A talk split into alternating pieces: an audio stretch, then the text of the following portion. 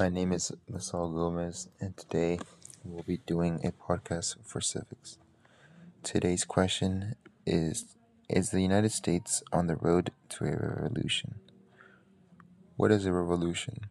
A revolution is a fundamental and relatively sudden change in political power and political organization, which occurs when the political revolts against the government, typically due to perceived oppression or political incompetence. Every revolution is unique. There's lots of reasons citizens would start a revolution. A major one, in my opinion, is economic inequality. The unequal distribution of income and opportunity between different groups in society. Education at all levels, enhancing skills, and training polit- policies can be used alongside social assistance programs to help people out of poverty and reduce inequality. Someone who has support to do whatever they want or support to become a better person will most likely become a more successful successful person than someone who has no support and barely has any knowledge on what they could do to become a better one. Before most major revolutions, there's always a substantial increase in the number of protests.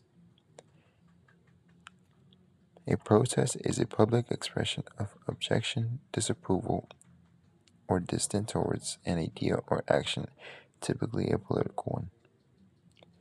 Protests can be thought of as, as acts or of corporate corporation in which numerous people cooperate by attending.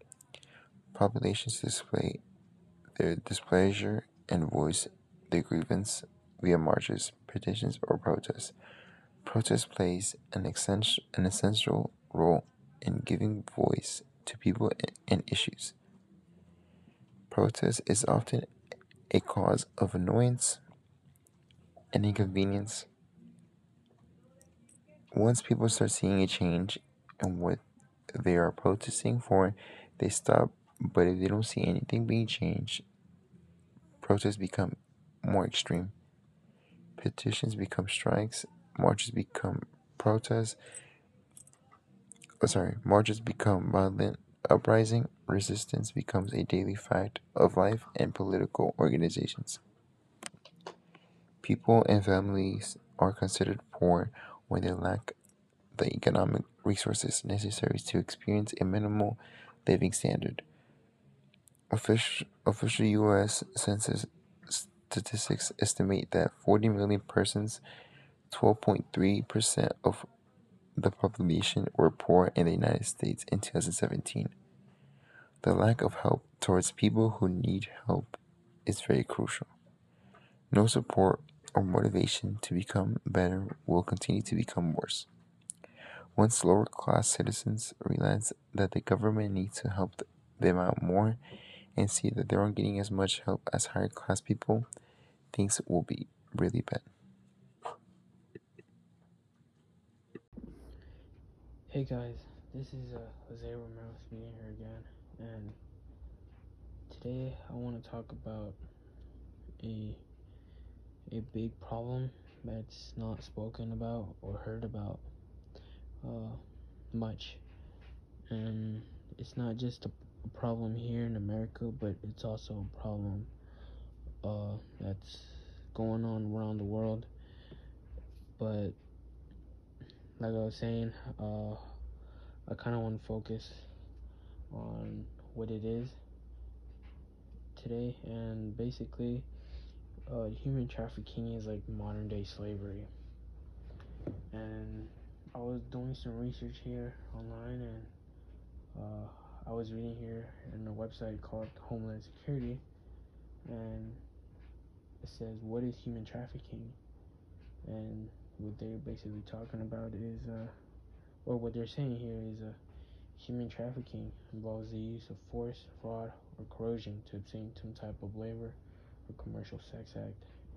Every year, millions of men, women, and children are trafficked worldwide, including right here in the United States. It can happen in any community, and victims can be any age, race, gender, or nationality. Uh, traffickers might use violence, manipulation, or false promises of well paying jobs or romantic relationships to lure victims into trafficking situations. So, like we just uh, read here or talk or heard, was uh, basically it's someone who forces you and can make fake promises to you or can uh, or or you might end up having some sort of uh, attachment to them. And but this is all just a just a, a strategy that traffickers use to uh, uh, like mentally play with you. And force you to work. And this can happen to anybody. Uh, you know uh, there's been situations where neighbors you know just out of the random that you know they find out that your neighbor is a human trafficker or this or it could be the person working as a cashier right down the street on the gas station. And um, this can this can happen to anybody. I was reading another article here that i found online uh, on it's a website called newsomilton.com and it says the victims are lured into a ruse. Uh, human and sex traffickers maybe go through great lengths to put up a ruse that their intended victims buy into. They make fake promises of a dream job, the desired relationship, a large paycheck, or North Wild prize. However, the prize never existed. The trafficker may play along for a short period after a, a luring after luring the victim, but the victim will never see the prize they were promised.